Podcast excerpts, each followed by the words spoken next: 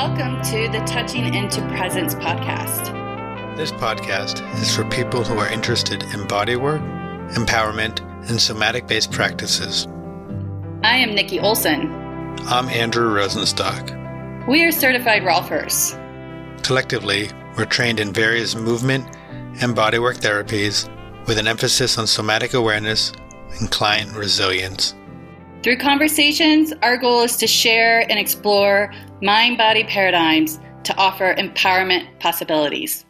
It was such a pleasure to be in conversation today with David Davis. David is a Rolf structural integration practitioner and instructor recently relocated to Tucson, Arizona, where he continues to bring the beauty that is the work of Dr. Ida P. Rolf to his new home. During his first structural integration session, he anticipated relief from chronic pain and disability due to sports injuries, physical labor, and an auto accident. But he was in awe with a new sense of comfort, relaxation, and natural mode that resulted. As his body, mind, and spirit were awakened through the holistic manipulation of fascia and alignment of the body structure, David was inspired to begin a new life journey. He began his training at the Rolf Institute in 1976 and 1977 during the time when Dr. Ida P. Rolf was alive and Rolfing and structural integration were synonymous. The first session would lead him to becoming the seventh Rolfer in the state of Colorado, practicing the work for 45 years and being an instructor for 33 years. David has been one of the most well respected and sought after teachers of SI nationally and internationally. In today's conversation, we spoke about David's experience as a Rolfer in the 70s, how to build a practice as an SI practitioner. There's a lot of great stories and anecdotes from a practitioner with over 40 years of experience who studied with Dr. Rolf, Emmett Hutchins, Peter Melchior, and many other original Rolfers. We talk about technique versus process, David's concept of persona, seeing and body reading, and a ton more. So with that, let's begin our talk. Morning, Andrew. Good morning. Hi, Nikki. Hi. How are you doing? I'm good. How are you? I'm great, thanks. We've had people reach out to us wanting to hear an interview from you. So you are you've been sought out with our oh. audience. So that's that's pretty cool. Um, uh, years ago, I was going to put on my business card. I didn't do it, but I was going to put uh, by luck or appointment only, mm-hmm. and uh, you know, just not that easy. I, I have never advertised um, mm-hmm. to speak of, and you know, I've had a, a full practice since 1977. So, mm-hmm. um, the you know, because um, you know, the best advertising is sending satisfied people out onto the street. Yeah, and, uh, I've been fortunate to uh, send out a few what would you say your your secret? What's their, your uh, SI secret to stay in business? I know a lot of newbies would love to hear. well, the first how to make is, a living. Yeah, um, it, it, it, that's an interesting question because I'm starting up a practice again here in Tucson after 46 years or 45 and a half years of, of doing the work. Um, it's it, it's a different uh, terrain now, and so um, it's a very interesting process. And I'm making inroads into the area, so that's uh, that's the good news. But um, the I, I think the most important thing is to believe in yourself and believe in the work.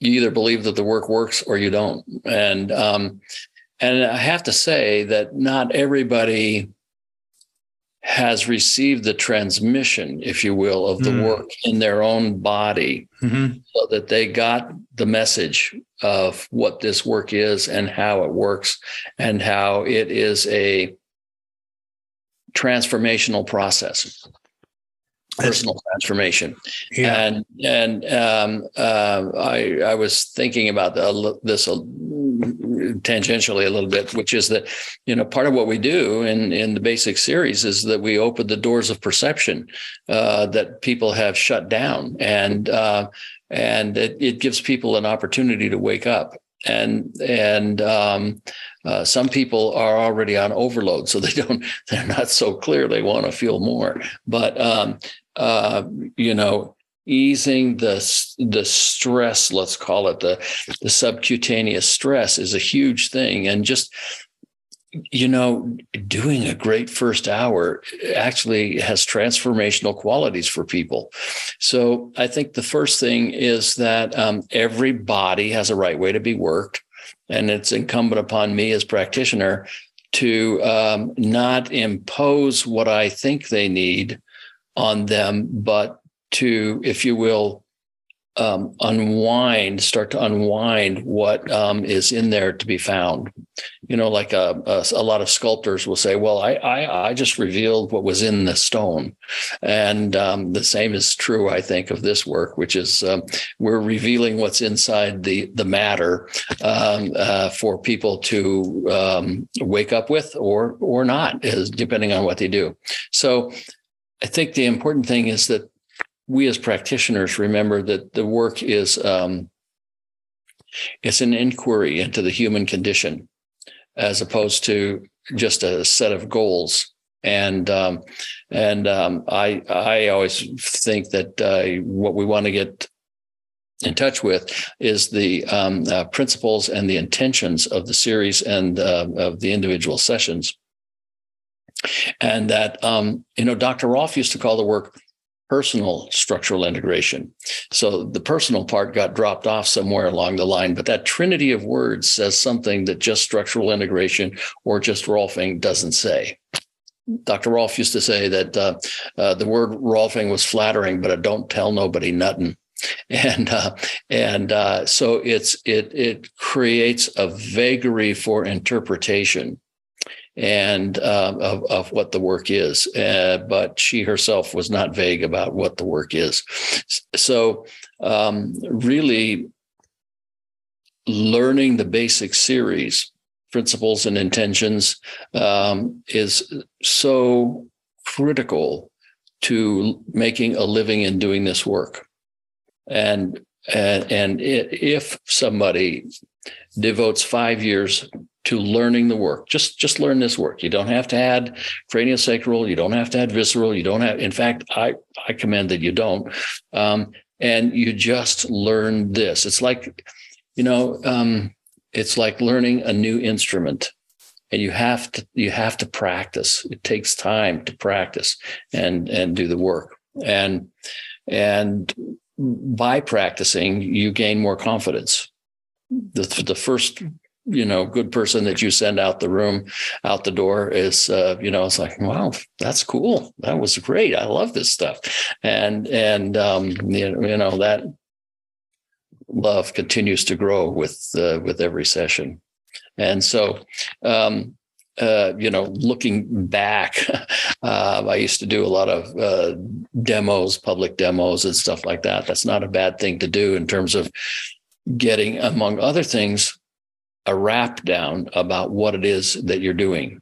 And I think you should have a, a, a one minute, a five minute, and a 10 minute discourse. If somebody asks you what, what it is that you do, that you can be able to tell them intelligently uh, more or less what you do within the parameters of how you understand the work.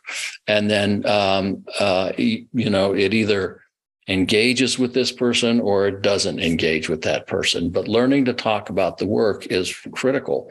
Uh, how you talk to a physician about it is real different than how you talk to uh, the garbage man or, or you know, some who um, um, somebody who does some kind of manual labor or one thing and another. So, uh, and how you um, uh, talk to somebody who is uh, do does um, uh, computer work all the time, they need to hear the message a little bit differently than um, somebody else. So, learning how to tailor your message to the recipient, the beneficiary of, of what you have to say and what you have to offer um, uh, in, in doing the work is, um, is critical. Um, I had the great grace at one time in 1977 to do a um, a, a public demonstration in Grand Junction, Colorado, and uh, about 120 people showed up. I was blown away because um, Grand Junction is a bit of a backwater. Anyway, a lot of people were interested, and uh, I had 40 people sign up. Holy cow! Now I got to travel to Grand Junction. So, um, you know, um, It's a wonderful book. Wait, I that's I, that's pretty impressive. Grand Junction in '77 to first get that many people to show up to hear this very vague Rolfing, and and then to have people committed. Yeah. You know, the other thing that's important to remember for new practitioners is that we're educators. So if if if you think that oh it's it's all about the manipulative work, then um, you've you've missed something significant. Uh, because it's we have to communicate what we do, both through our hands and and through the series as well as out our mouth, so that um, people. Uh, uh, I like to think of it that I need to create an invitation for people to want to come. I think they already want to come; they just don't know it right they haven't they haven't heard it the right way yet. And so um, um, i'm creating an invitation for people to uh, find out something about themselves but also you know part of it is uh, moving uh, breathing living a little more easily. Um, a lot of people are looking for palliation of symptomatic uh, aches pains and strains but uh, on the way something else happens and um, and and and part of that is you know changing one's perspective and opening the doors of perception so that uh, people start to have a different experience uh, of uh, in physicality. Well i will say we are out the doors running. Editing the beginning of this will be fun because we just kind of started going but this is all this is all great. And, really i um it aligns with so much of, of what we already have talked about with other other people and I, and I know what Nikki and I feel a, a, lot is true about this work. And you know I just had two clients this morning who I saw. And uh, like everything you're saying is is true. One of them was able to meet her so well uh, and lead her on. And the other one I was able to meet her as, as much as I was able to to meet her with where where she was. But the key that that wanted her to come back was not that I fixed her shoulder because it wasn't possible to fix her shoulder, but it was about educating. It was a lot of what, you know, were you aware of this? Can you notice this? And she started to have her own, oh, I wasn't aware of that before, building her own education on of her own experience. And and that's why I, when when she did leave, and I, I truthfully was not as content with what I would have liked to have seen, with what I what would have gone going in. But I also knew that there's a bigger story there that I'm not going to be able to get to in, in one day. Um, it's going to take time, and that education piece for her was was really the takeaway. Uh, that's that's. In fact, I was talking with a friend just before this about you know how people don't do homework a lot of the time. We give them exercises, they don't do homework, and I never thought of it this way, but I think this will tie in which is that I said the homework I that I that I give them is inquiry. It's having them feel themselves in a different way. And once you start to feel that or notice that, you, you do it whether you're you're trying to do it or not. It, it happens, and that's that's where a lot of for me where a lot of this education comes in is how am I feeling in my body in this in this world. You know, in in a in a standard, whatever that is, first hour. Um, uh, Peter Melchior used to say uh, he's never seen anybody do uh, a first hour that's too superficial, and um, uh, uh, which is an interesting uh, notion.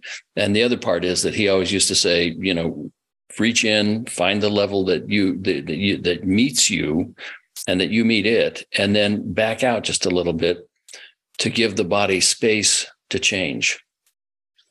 And I think it's um, uh, one of our uh, challenges is to think that, you know, I'm doing all the work. I'm I'm the practitioner, and and um, it, there, there's folly in that, and um, uh, uh, somewhere down the line, um, uh, that attitude gets a good dose of um, uh, of humble, because um, we're we're I think less important than we like to think that we are, um, and and and yet you know we we are a pole by which um, uh, some kind of catalyzing pole that uh, it becomes a reference for people, and um, they get to start to move a little bit differently. But briefly back to first hours, is that a lot of people in the first hour actually take a breath for the first time in whenever. And that in itself is inspiration. First, uh, first session is an inspiration and an invitation to be able to breathe, to walk, and and and move in a different way, and to occupy the space of the body and and the presence um, in a different way. Uh, sets sets up a new set of options, let's say. Um, um, some that may or may not be on somebody's horizon, and some that are clear over the horizon still. And uh, you know that initiates uh, the, the the the starting of the the process of the basic series. It's huge what happens just in a first hour, and we tend, you know, it's easy to to downplay that, but um, you know, people have never been touched the way that we do. There isn't another process like this. And, um, uh, you know, the genius of Dr. Rolf uh, was to, you know, put it into a format, a series that uh, gives us an opportunity to uh, uh, touch people's lives in, in a new way, in a way they haven't been touched before, and to allow for change uh, to, to happen in their, um, their life, their relationship, and everything else. Huge, huge. I think it's easy for people to, uh, especially uh, I'll say the word newbies, uh, to think that it's uh, just about um, you know the physicality of the work, and um, uh, w- one has to expand one's horizons. Dr. Rolf used to say, um, "I'm working on all levels of layers of uh, the human condition, but the body's the only thing I can get my hands on." So, um, um, since the body is the only thing that we can get our hands on, that's what we get. That's the medium that we work through with, uh, uh, to touch the being. So, part of what she used to say is that you know there's something that we talk about in this work is was the core sleeve relationship, and a lot of people um, have um, uh, tried to make it about um, extrinsic musculature, myofascial structures, and intrinsic myofascial structures. And that is one way to look at it. But she used to say that um, uh, the sleeve is the human and the core is the being. So we work through the the, the human to awaken the being or, or the, the, the the being's experience inside the body, and uh, um, you know that that notion has fallen way into the background uh, of, uh, I think, modern presentation, but it's still part of the work.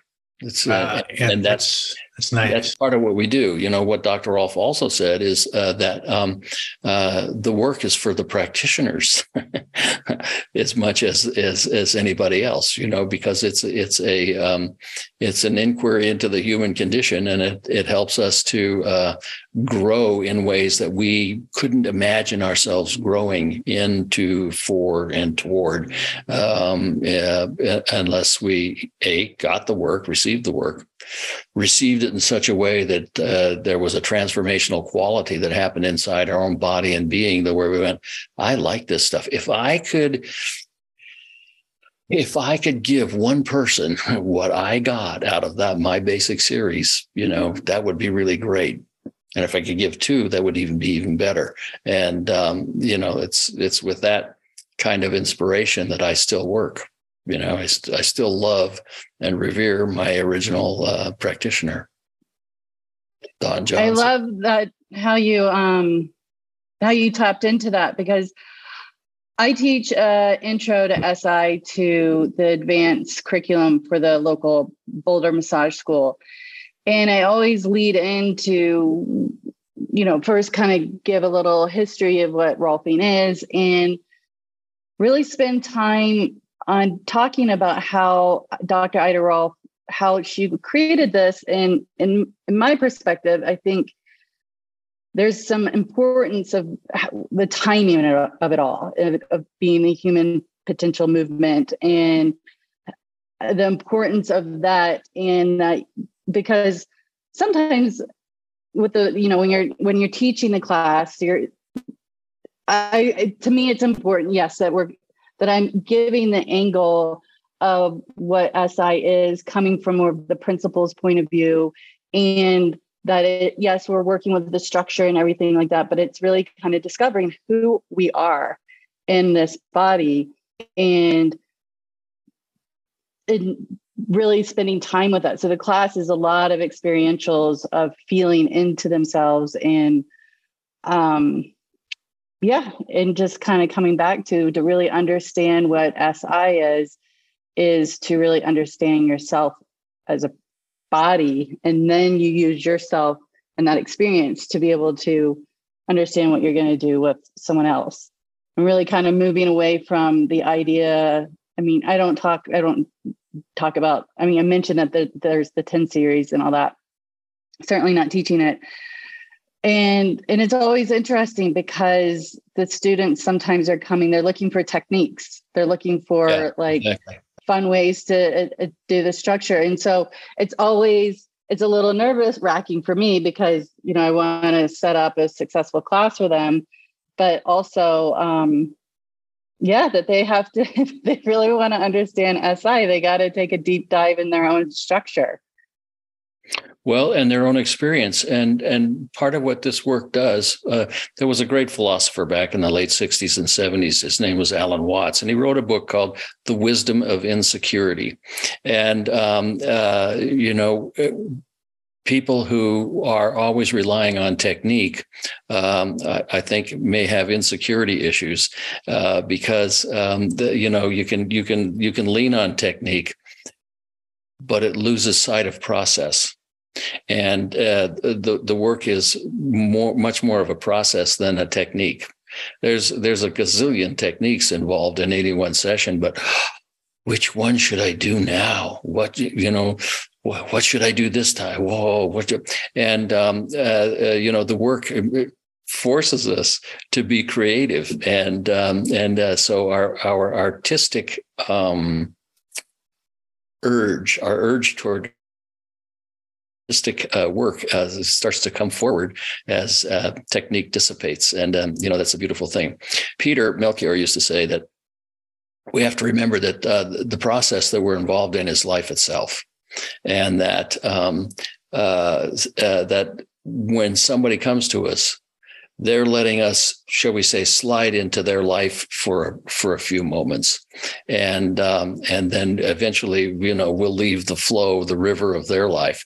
But um, uh, the work invites us to start to look at what is life itself.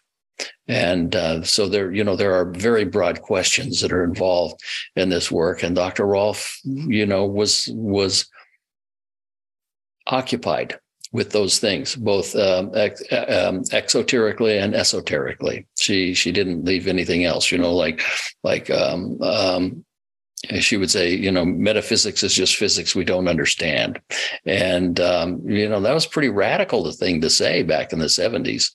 So um, you know we're we're expanding the field of understanding about what the work is, as well as we uh, learn and grow, finding out um, who we are. And you know, I I was uh, I um, was one of the authors in the John Lodge project, and um, and um, you know, one of the things John reminds us of is that um, you know our work as practitioners is to is to be uh, consciously aware of how we're moving through time, space, gravity, and matter, and uh, and uh, that's a full time project doesn't just let us off the hook, you know. Uh, and um, so it's demanding us, if you will, uh, to to be increasingly awake and um, yeah, in our own um, somatic experience, and and um, and that's part of the transmission that we put into the body and the being who and hangs out on our table for a little while. Uh, you know, uh, more happens in the session that is um, beyond description than that which is describable. So you can talk about, you know, uh, hydrating the the the, the fascia. Uh, however, that fascia has been holding on for some kind of personal reason. I've I've coined a word for this. It's it's the persona, how the personality shapes the soma.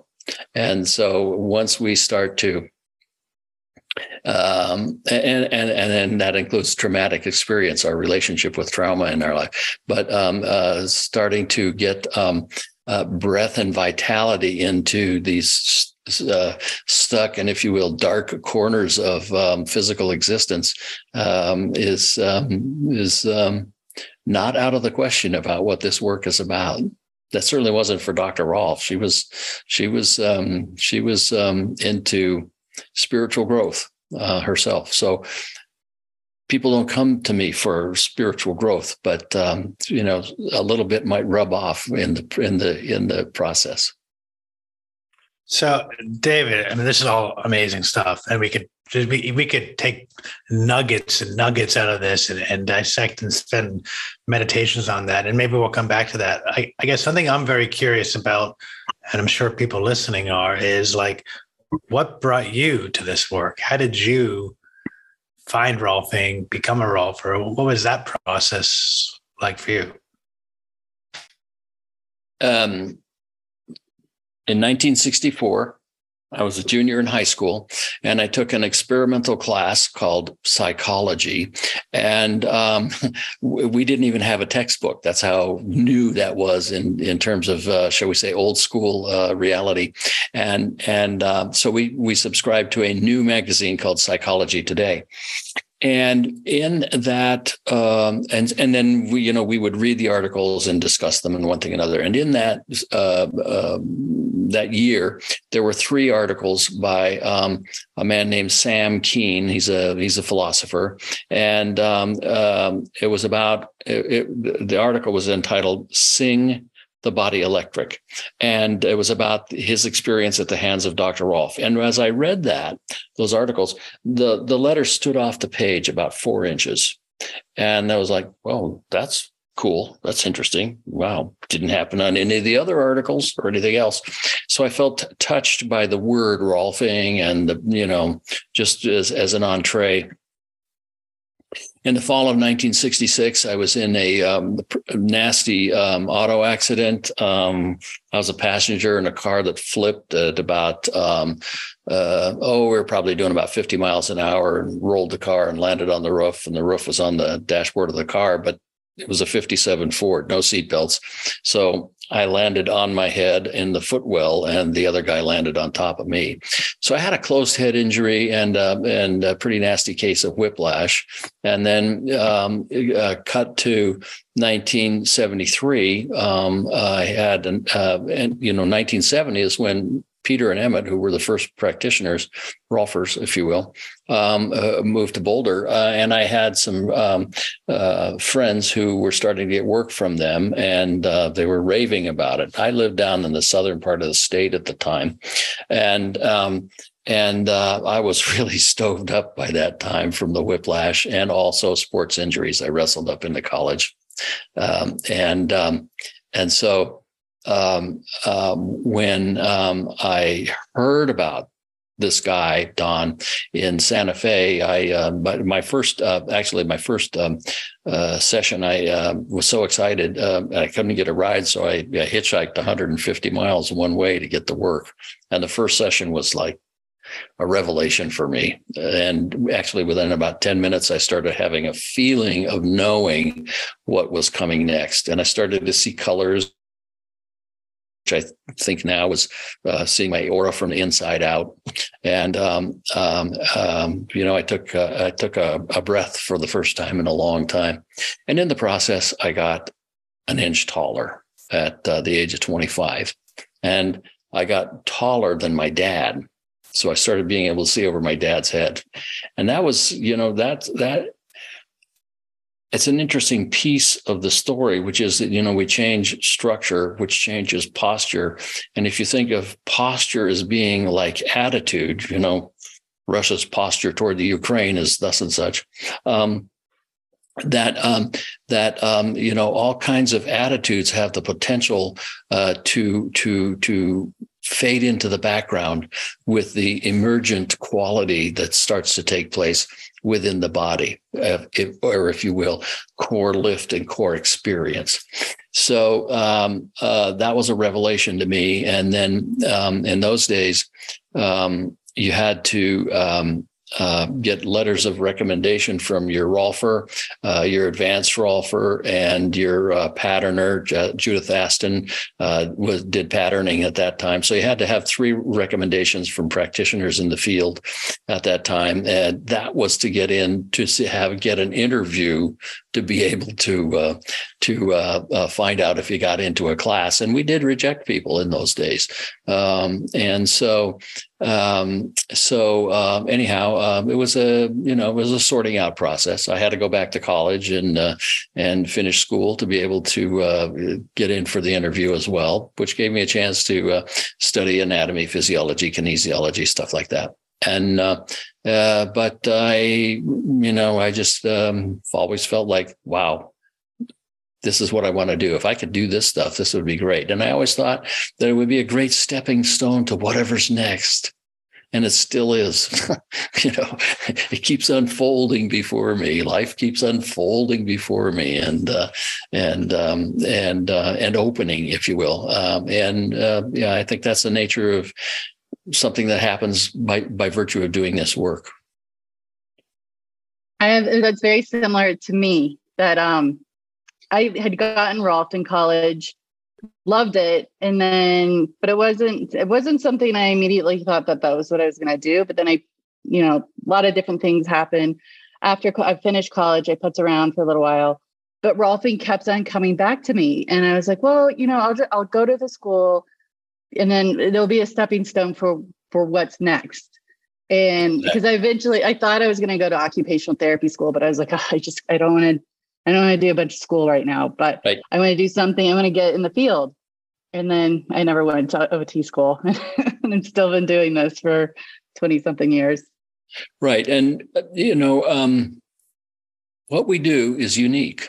And um, that's part of the challenge of talking to people in the public about it, uh, which is that um, it, it's it's so unique. It, because what we're what we we're talking about is a perceptual phenomena uh, that to somebody who hasn't had it.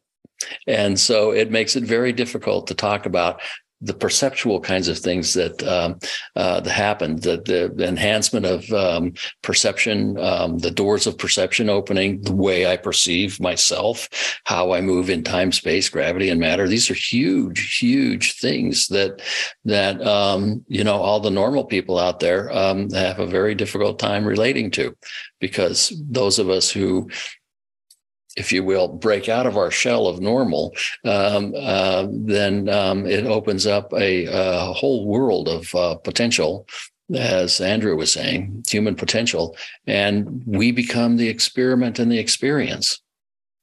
You know, in the uh, 1978 uh, Rolf Institute annual meeting, and it was Dr. Rolf's last annual meeting, but she sat up in front of us, and it was uh, uh, in those days the institute was over corner of Third and Pearl, and we were sitting in the uh, classroom back there, and it was about a hundred of us, and and uh, which was most of the population of practitioners in those days, and and um, uh, she sat up front of the room and uh, was with her glasses on and her magnifying glass, roses in her hair, um, and um, she was looking at a legal pad, and we were all online, very extrinsic uh, experience of the line, and um, but um, uh, she says, That's another thing.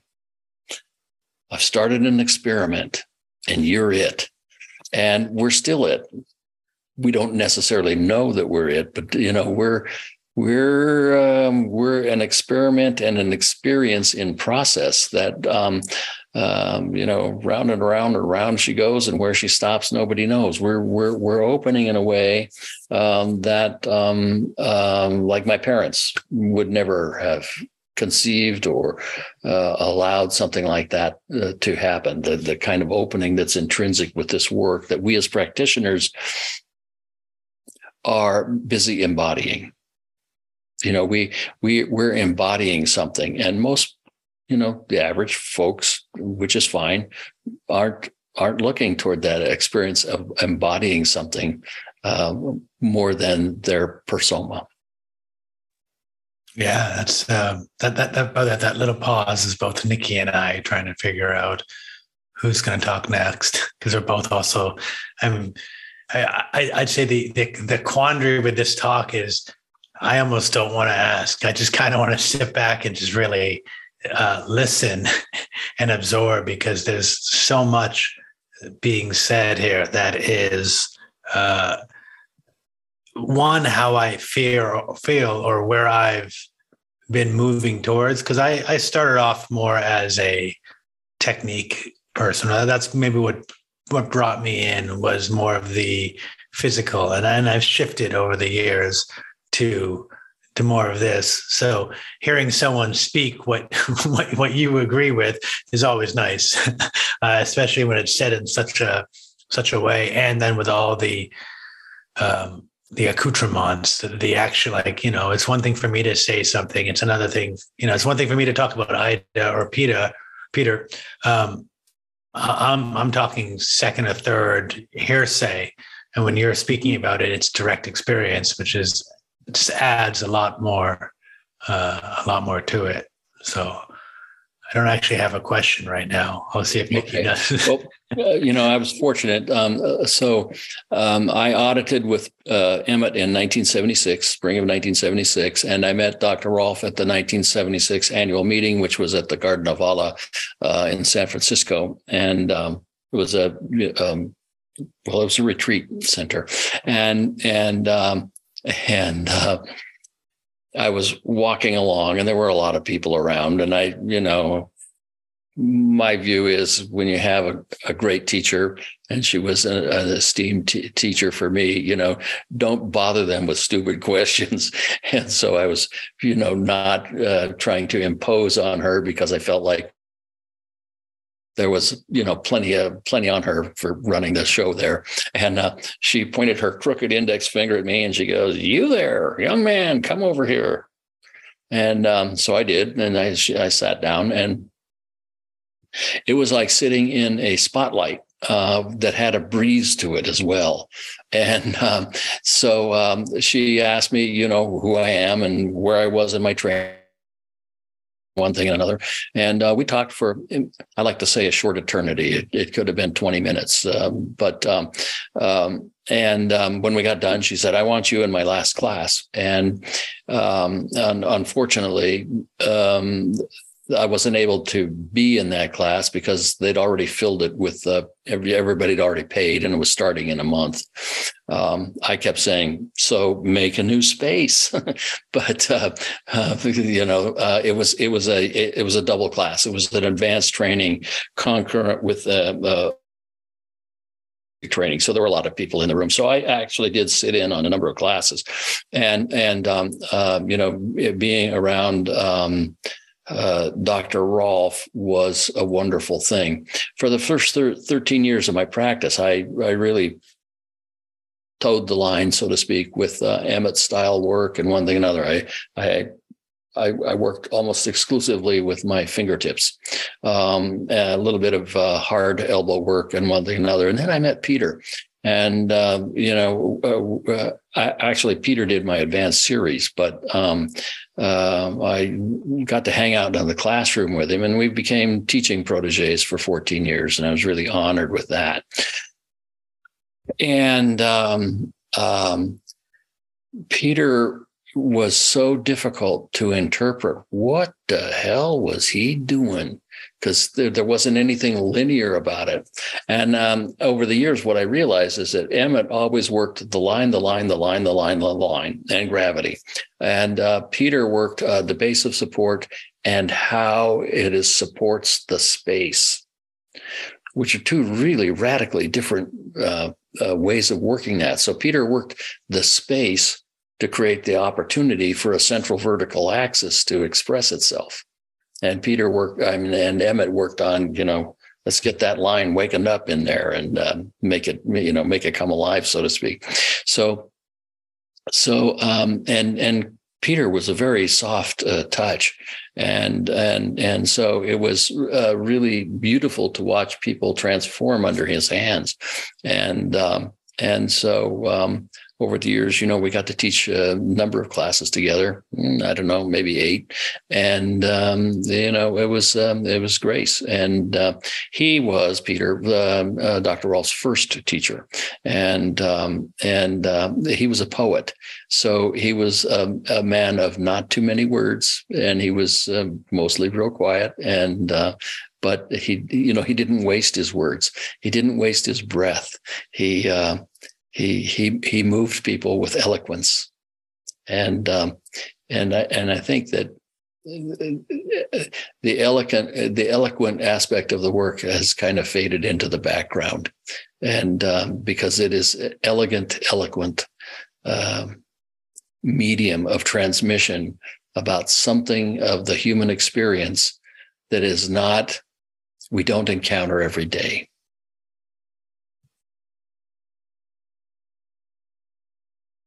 There, that's more ponderables for you, huh? yeah. Um, I echo with Andrew. It's kind of um, kind of lost. I have a lot of questions, but also in a moment of pause. But I think the question I have is really on point with what we're talking about and I actually I reached out to um, somebody who had requ- requested to have you on the podcast, and I was like, "Well, what what's so interesting? What do you want to hear more about?"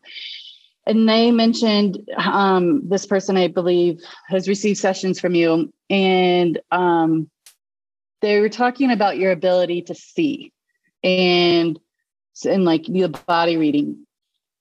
And I think I would love to hear more about that because it sounds like you know you're kind of you're coming to the work more about the human potential and not so much viewing doing a body reading off of biomechanical imbalances. So how how what's your body reading like? What's your style?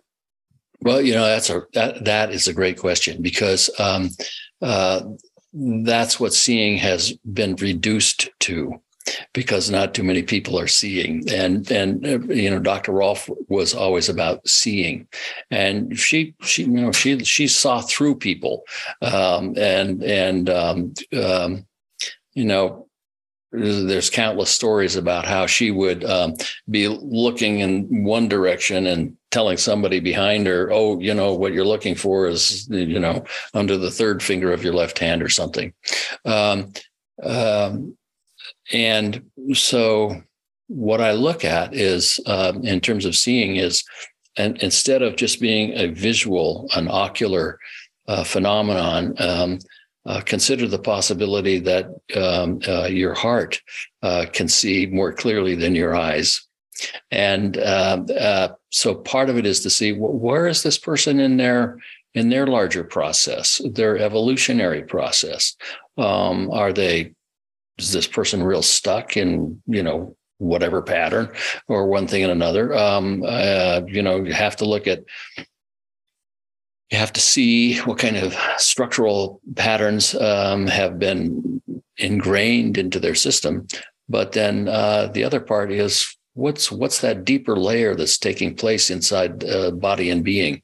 And um, and and and how might they be able to evolve a bit in terms of waking up their heart um, and and uh, ideally being able to listen to what their heart is telling them. So um, uh, uh, seeing is um, is a is a whole body phenomenon. You know, it's it's looking with the whole body, not just the eyes, and and then it's you know I I find that there's uh, you know resonance and dissonance, shall we say, that can take place with that that way of, of uh, looking and seeing. But it's uh, for me, it's a very intuitive and telepathic process.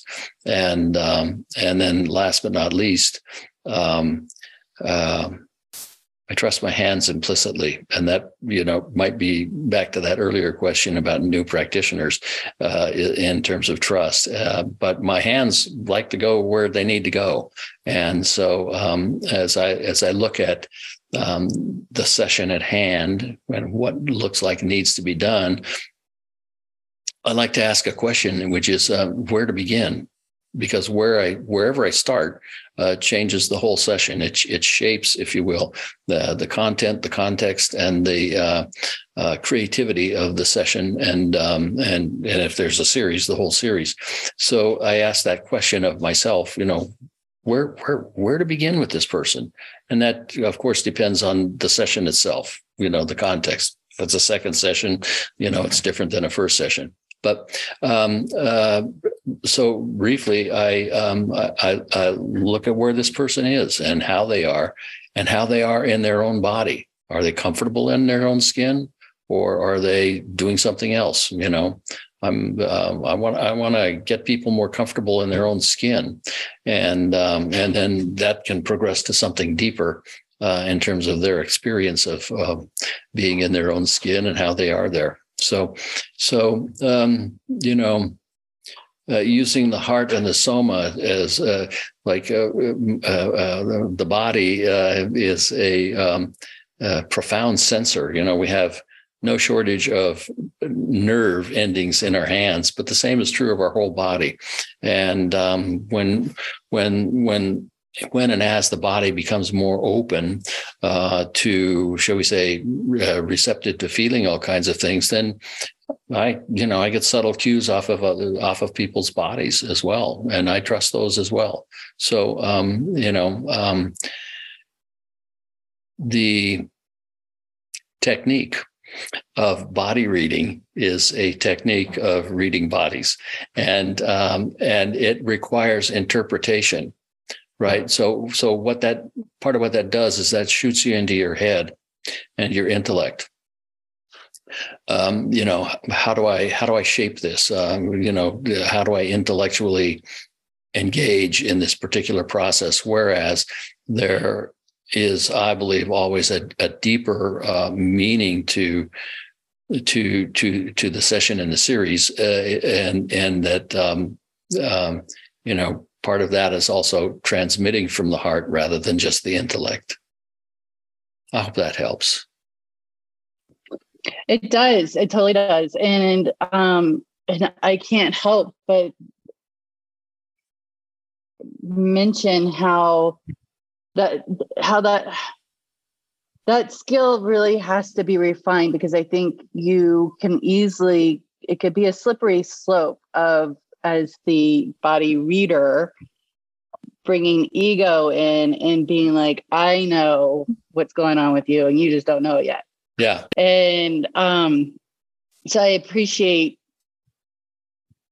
i appreciate you talking and talking from from the heart and just i feel like uh, what how what would you say though to to people who are possibly shifting their their lens of seeing from more from less of a body mechanic way to a looking at their soma and their the, the more of the person and not their parts.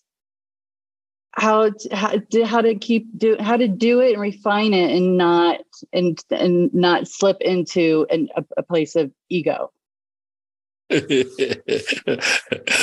oh, the big E raises its ugly head again, um, and uh, you know it's it's um,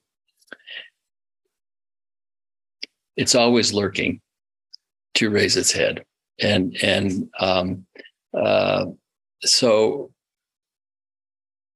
for for those folks who are um, thinking about changing, uh, I think that again, it comes back to the question of trust.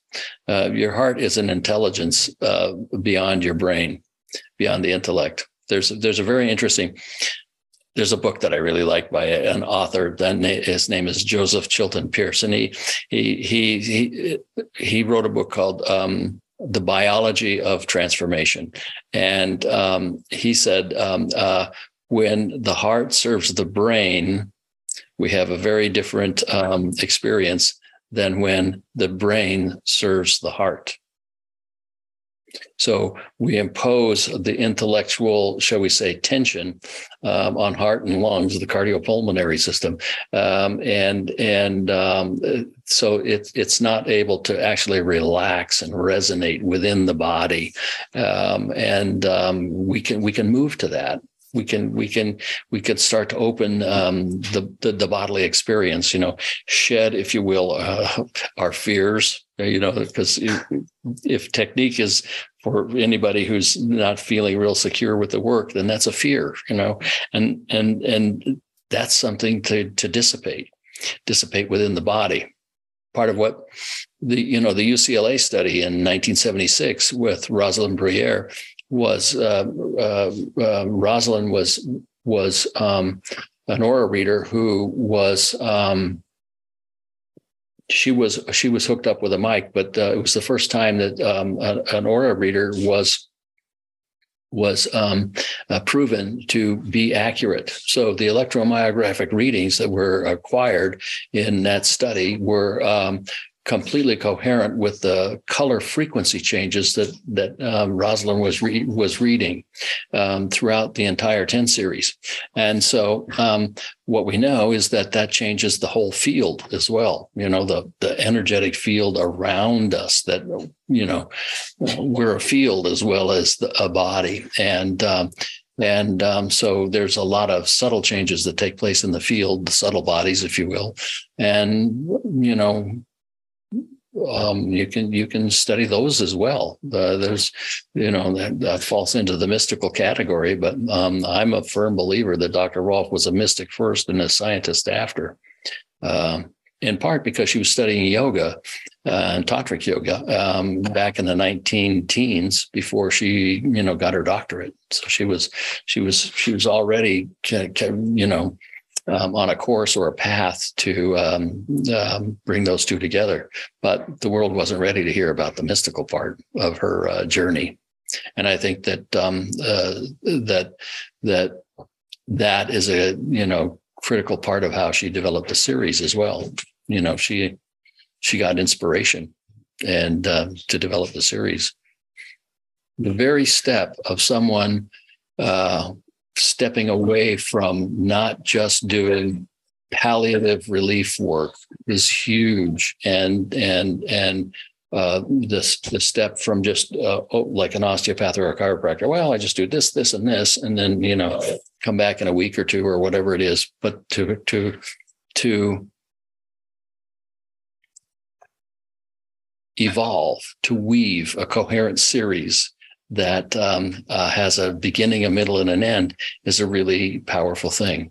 And that's the other thing I'd say to new practitioners is trust the series. Trust the series as you learn it, which is to say, as it teaches you, the sessions that you have the most difficult difficulty doing are the ones that you need to learn the most. Uh, they have they have special things to teach you about yourself as well as you know other people and other bodies. And then you know that that, evolves um, you know your quality of work as well.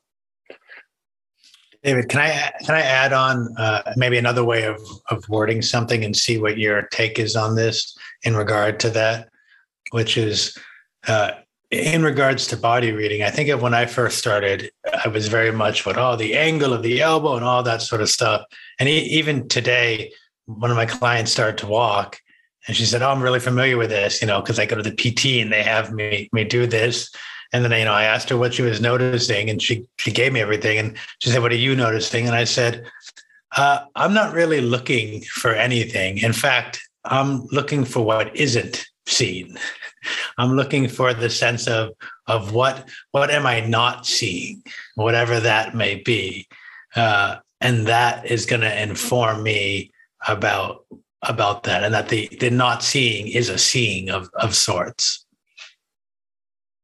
Yeah you know um, a, a, variation on the theme is to um, not look directly at a person you know we we, we tend to go oh i got to focus on this and uh, uh, but to soften the eyes um, as well as the brain and um, look to the side. So have use a little bit of peripheral uh, vision as um, another way to see things and see what you see, because that, there's there's something to be seen from there as well. But we tend to think that we have to just focus, if you will, straight ahead, and and um, there's there's um, there's a lot more to be seen there. And I'm always interested in how is the spine distributing weight. You know how how is how is it free or how is it um, uh, lashed uh, to uh, the rest of the systems of the body um, and and compounded by the gravitational influence? Um, how is all of that um, expressing itself in this particular body you know the body at hand? And um, and um, you, you, know you can get really involved with arm angles and one thing and another but you know, Peter used to say, look at what's right and make it better, which is real different than look at what's wrong and make it better.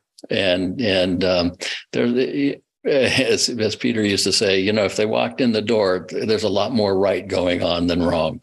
And, um, uh, so you need to uh, entertain that and and um, see how you can make that better, how you how you can get that uh, those aspects of uh, physicality to start to support the system, so that it becomes the body becomes a more self-supporting system that doesn't have, shall we say, an imbalance of tension holding it together.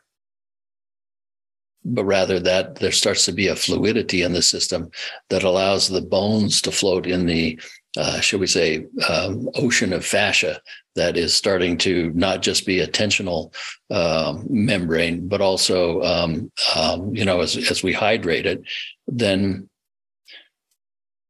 part of what happens is it changes, uh, you know, the, the, the fascial network is a three dimensional uh, memory matrix. Couldn't recite a fact, but um, it remembers our relationship with events traumatic and otherwise. And so, um, um, you know, that's that's I think part of the seeing is how hmm, how is how is the, all of this stuff pieced together? How is this person parsed themselves together to be able to stand up? Everybody who comes in the door is at some level in survival mode. So how to, how can we move them beyond survival mode into something that's more comfortable?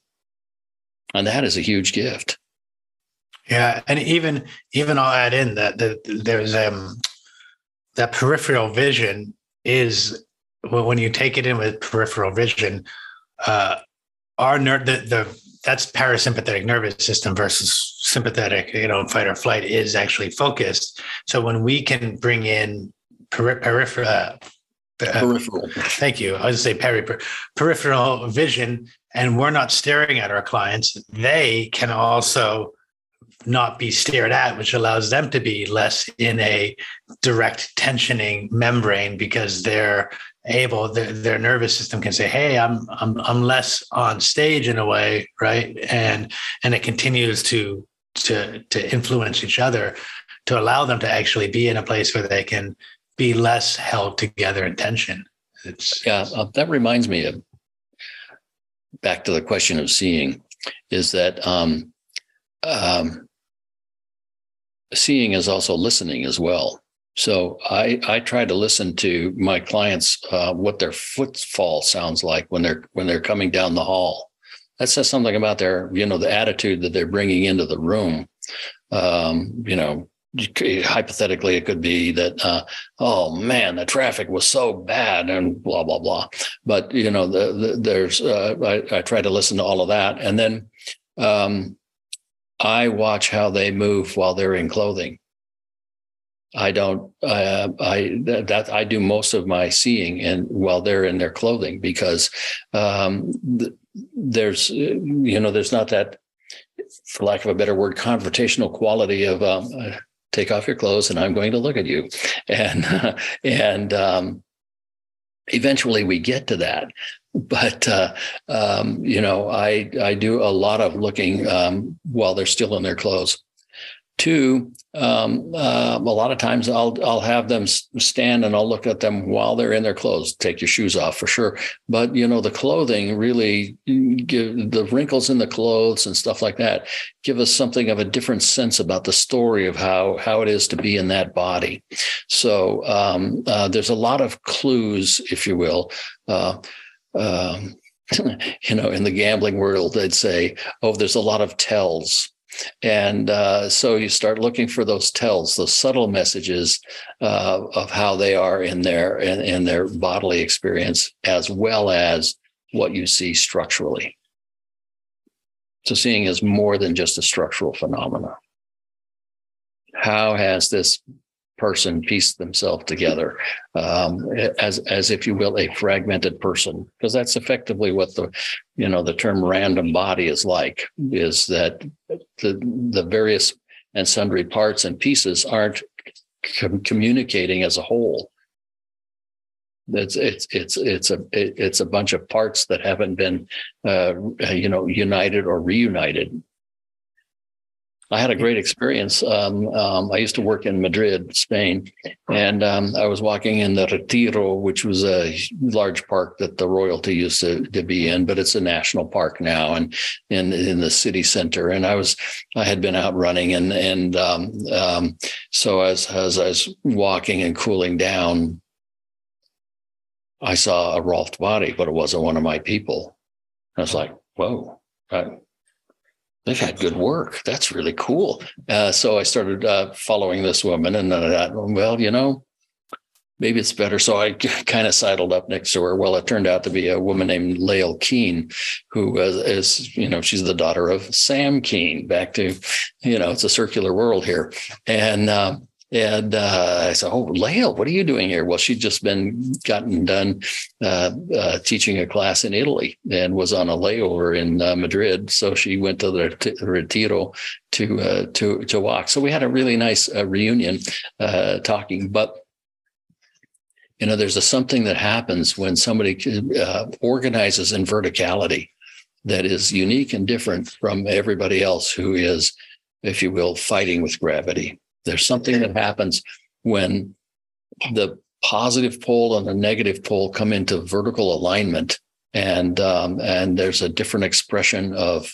in in in the nervous systems uh, and the rest of the body and how we you know we move through time and space.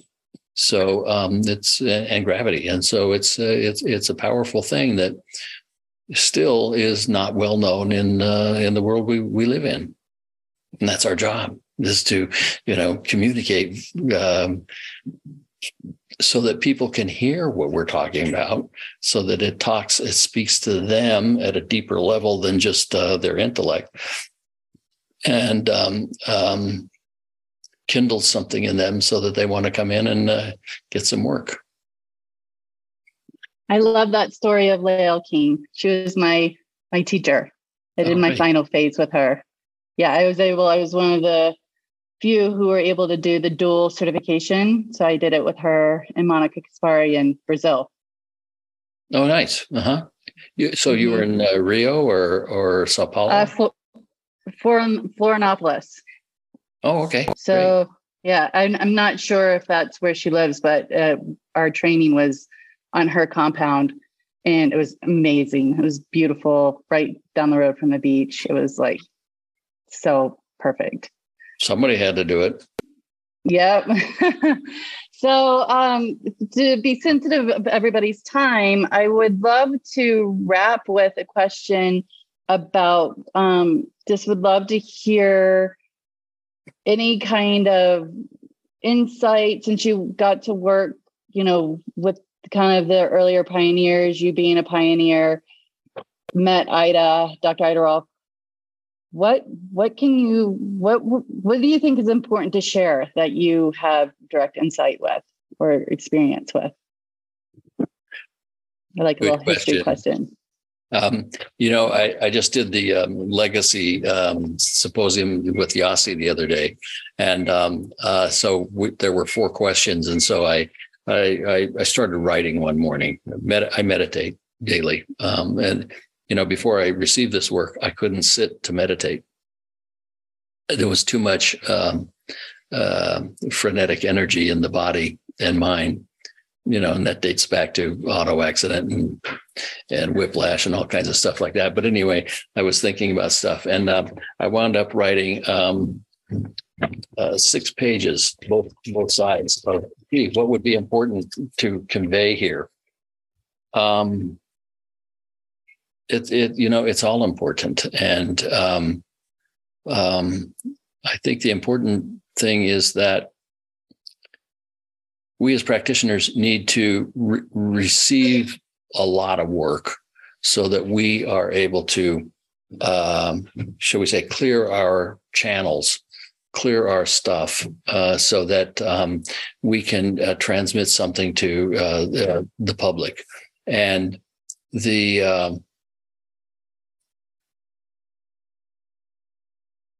as as as as we move more freely in, in our own bodily experience. Uh, you know, we like to say you can't take anybody any further than you've gone in your own experience. So, in a very uh, real uh, sense, if um, if I haven't cleared something in this experience, then somebody on the table isn't going to uh, let me touch that part in them. And there's a knowing that takes place. There's a communication in our fields uh, that takes place. So um, uh, you know we have this ongoing process of waking up and uh, and um, letting go of um, you know ego and all of the other stuff, so that um, we can we can express something more than you know um, um, just egoic stuff. To the degree that we can become a field of peace and harmony within our own body and being, then that becomes part of our transmission, and um, that is that that is something that is in our human potential, and and um, um, to transmit that to somebody is real different than just, um, shall we say, technique uh, to uh, uh, you know clear this pattern or clear that pattern, and so um, you know I had a really neat experience. I used to trade work for 40 years with a guy named Jason Kane. Jason lived in Boulder. He was one of Ida's boys, and uh, he was Emmett's assistant when I audited in 1976. And um, at one point, uh, we're working along. He was working on me, and, and he was left-handed. And he goes, "You know, my right elbow is just killing me. I, I think I'm going to have to quit. I just." It's really bothering me. And we talked about it before, but he never articulated it quite like that. And so I sat upright and I said, um, Excuse me, that's not going to happen. I have vested interest in this and um, you're not quitting. And he goes, Great, you know, because I'm really starting to get this stuff. I think uh, you know I'm I'm, and it's like wow. Well, he was good in '76, and um, and so I think it's important to remember or realize that this work has a very steep learning curve that doesn't abate with time. So the work is always uh, demanding us to learn um, stuff that we wouldn't just learn intellectually or otherwise. And so, um, um, you know, the embodiment piece and clearing so- the soma is really an important piece of this work that um, uh, we really haven't articulated that well yet, I think, and at least for the public. And so, um, uh, waking up, getting more comfortable in the body, and then and and then allowing uh, the body to be a self-sustaining, self-supporting organism uh, in the field of gravity is really powerful. And then, last but not least, um, you know, the question arises: What is integration? and uh, right, that's a big word it's a bunch of syllables. And uh, but it's a you know there's a there's a principle here. And and part of it is you know for somebody to awaken and feel grounded and connected from the ground up uh, and from also the top down. Um, i was just teaching a class in kauai um, last month, and um, uh, you know, a practitioner with twenty some years of experience uh, got off the table and was like, wow, I'm connected in a new way. This is really neat.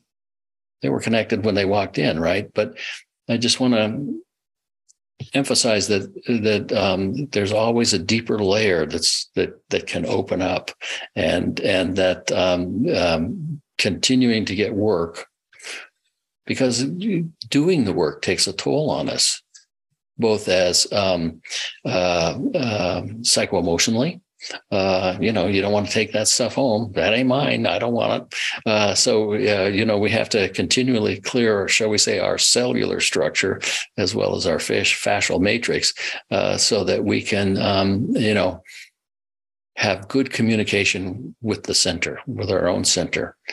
You know, it can be the central vertical axis, can be the line, but also, you know, it has to do with the container, the space of the body, and how we how we walk in the world.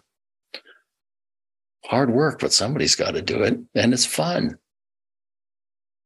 There isn't anything else like it. You know, it's it's it's, it's grace. So, I hope that answered your question. It does. Yeah. No, I mean, everything that you've been saying has been beautiful. Uh, and I would agree. It, the work is really fun and fun in a way that keeps you. I always feel challenged in a good way, and yeah. as keeps me as a as a learner. And um, there's one more question I want to ask, and I, I and if you feel like it's going to just open up too big of a too big of a bag, we can pass it. But would do do you think Ida would be happy in the evolution of the how the Rolf Institute for structural integration? I mean, I know it's kind of packing in a lot of different perspectives of different schools and histories, but just going back to um, you're, you're mentioning how Dr. Ida came at this from more of a kind of a spiritual realm, but the way it was being taught was a little bit more like the 10 series and maybe a little bit more in the, the soma. Um, yeah, I just would love to hear what what your thoughts would be if if if we're honoring the work and evolving in the way that she had attended. Tough to tell what her intentions were, right? She started an experiment and we're it. And um, um, um, uh, there's a lot of practitioners who, who, think that she really wanted to um, uh, make an impact in the medical field. And that is possible. Uh, the challenge, of course, with that branch of the tree is that um, is that um, one doesn't get totally absorbed by the medical model so that uh, one forgets one's own roots um, and you know the spiritual roots, if you will, of this work um, are are being written out of out of the narrative, in my opinion, um, and um, so then you know there was uh, there's some that thought that it was going to be a, you know an energetic component to, to, to the work and there would be a school for that. There were going to be three schools across the country was part of the uh, you know primary vision um, which um, um, has happened and not happened. And so um, uh, you know there's there's quite a few schools now. The important thing is that the work is out in the world and and um, um, I suspect that uh, Dr. Rolf has rolled over in the grave uh, more than once over um, all the stuff that has happened um, in her name. She said an interesting thing. This is a Peter story, and and and I hope this is germane. But but he said that she said when it came time to sign over the documents for um, the the use of her name, in the Rolf Institute, which she objected to for years. And um, uh, when she finally uh, signed for it, and and Peter and Rosemary Feitis were the two people who signed on behalf of the Rolf Institute. But she said that um, she said, you know, I'm, I'm, I'm opposed to this because disagreements between my uh, uh teachers now uh, are about um, their their discussions about um, pieces of the work and and the importance of the work um, and their their their their their opinion as well as informed um, uh, discussion but she said when uh, when um, when the institute becomes um, an institution, then those disagreements get uh, institutionalized, and that um, um, power groups will form behind this this teacher or that teacher. And she said, 10 years after I die, there's going to be a split in the organization. 10 years after she died, there was a split in the organization, which, you know, was um, painful. It was painful for everybody involved. So um, uh, she wouldn't have um, resonated with that, I think. But, um, you know, the, the, the, the, work is out in the world and um, it's touching people. And, and uh, um, what I would I think would be important and Chancellor Tan said this at the Legacy Symposium, is that um, you know we all need to be on the same page. All structural integrator integrators need to have common purpose in design and and education, uh, so that um, you know we're all working with the same stuff, and thereby you know we can have a more united presentation out in the world. Because um, uh, I think that not all of us are doing the same thing. Not that we have to do the same thing, but you know, our foundation, our our base of support in the basic series, I think is important for us all to represent in a good way and a consistent way. Because there's genius in the basic series. Yeah. You know, nobody contests that. You know, there's there's real genius in the basic series, and um, and um, so um, you know, carry that forward. And then one other piece that I wanted to add is that everybody who comes in has something to teach me. So for, you know, new practitioners and the like, and also, you know, old hands, um, um, you know, somebody, everybody's, everybody's here to teach me something.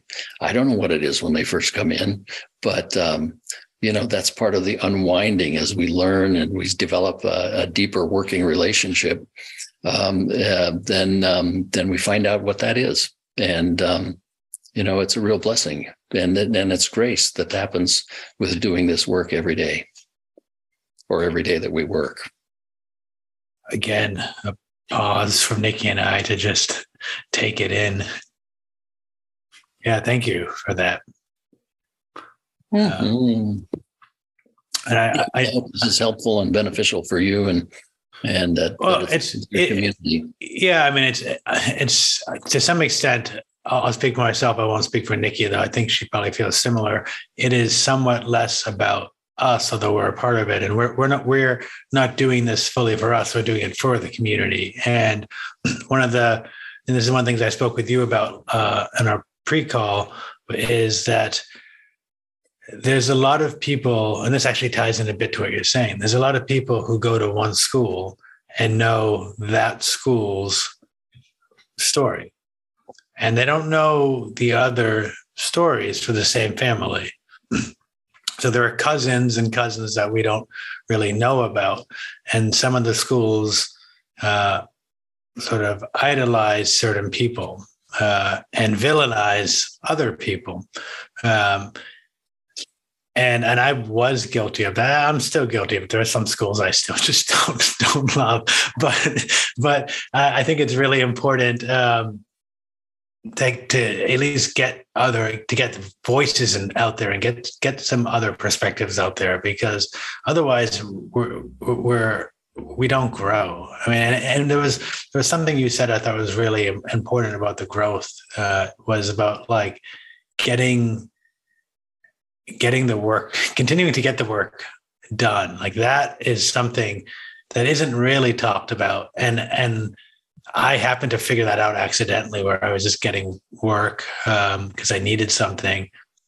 And that like single sessions would expand, which is like, you know, and I would get work done um, by people who were in the same school, but also other schools. Uh, and, and, and maybe I didn't like everything about it, but it, it also informed me of more. Um, and I also tried to get sessions from uh, some lineage holders, or maybe not lineage holders, but elders would be a better term. So, yeah. like, yeah, senior you know, practitioners, senior practitioners. Yeah, when I'm in, and I don't, I don't love them all, but like when I'm in Boulder, I try to see Jim Asher once, once when I'm there because mm-hmm. Jim's been doing this longer than I've been around. Not that that makes him great, but I just happen to really vibe with him. And I've seen other senior practitioners who I think, well, I like talking with them, but I don't want them to touch me again. right. Right. You know, you, you still have to be discriminating. Yeah. Yeah. Some people are, um, let's just say they may not be on the same frequency you are. You know, they may not be moving in the direction that you are, and and that's okay they're where they're at you're where you're at and yeah. we're all in, we're all in flux. Yeah and and, and it's and it's teaching going on. Uh, first of all getting what i want doesn't always help me. It just keeps me stuck in my own ideas.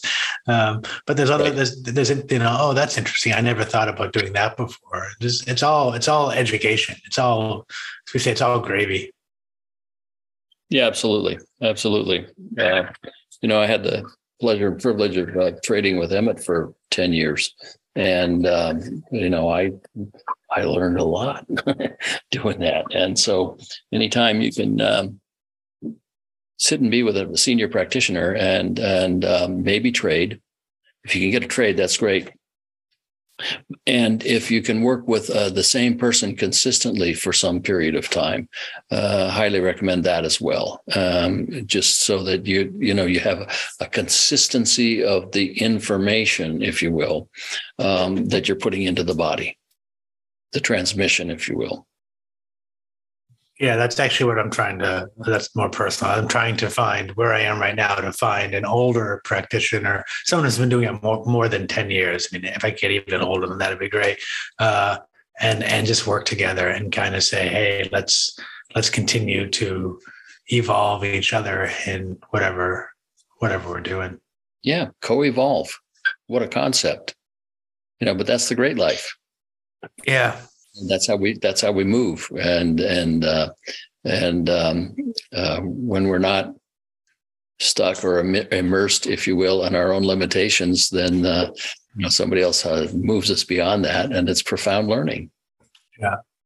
I want to um, really just thank you for for for, for I, am gonna probably not even thank you for enough um, i mean not just the time and in in the stories but but you um, and thank you for for the work you've done and the and the, and the life you've had that's that's brought it in this the people you're affecting because that's partly why we found you as well. And i just feel like i've gotten such a gift today. So i'm really You're grateful good. yeah grateful for that. And um yeah i just want to thank you for for being with us today.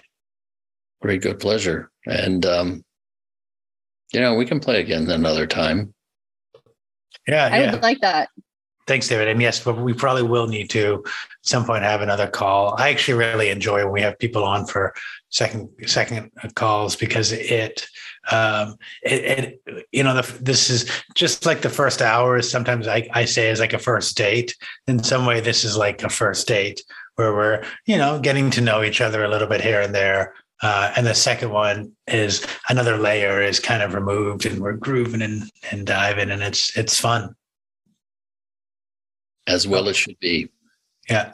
You know, that's the potential is to have fun doing this instead of it being work. Mm-hmm. All right. Yeah. There's a process of revelation that takes place in doing this work and receiving this work, and mm-hmm. and um, and and and and in the communion of practitioners, um, just being able to um, talk back and forth like this. So yeah. wonderful. Yeah, it's really nice. So thank you for doing this. Oh, our pleasure. Thanks. It's been awesome. And um, we'll we'll see you when we see you. Indeed. Thank you. Uh, thank you for emerging from your your quiet spell. yeah, it's only been 46 years. you know, I'm, I'm really good at weaving a cocoon. yeah. Well, best of luck with your re- relocation in Tucson. Hopefully that works out better for you and your wife. Oh, it's all good. Yeah. It's all good. All right. We're guided good. here, so it's all good. Mm-hmm. Nice. All right. Well, and thanks. We'll see you soon, Dave. Nice to meet you. Thank you. Bye. A good pleasure. Bye bye. Bye. Thanks for listening to us at Touching Into Presence. We hope you enjoyed today's conversation. You can find out more about David at rolftucson.com. If you enjoyed today's episode, we'd appreciate it if you'd leave a positive review of the podcast and subscribe to it through the platform of your choice. When you do this, it really helps other people find us, and we greatly appreciate your support. We look forward to hearing back from you and seeing you on our next conversation at Touching Into Presence. Bye for now.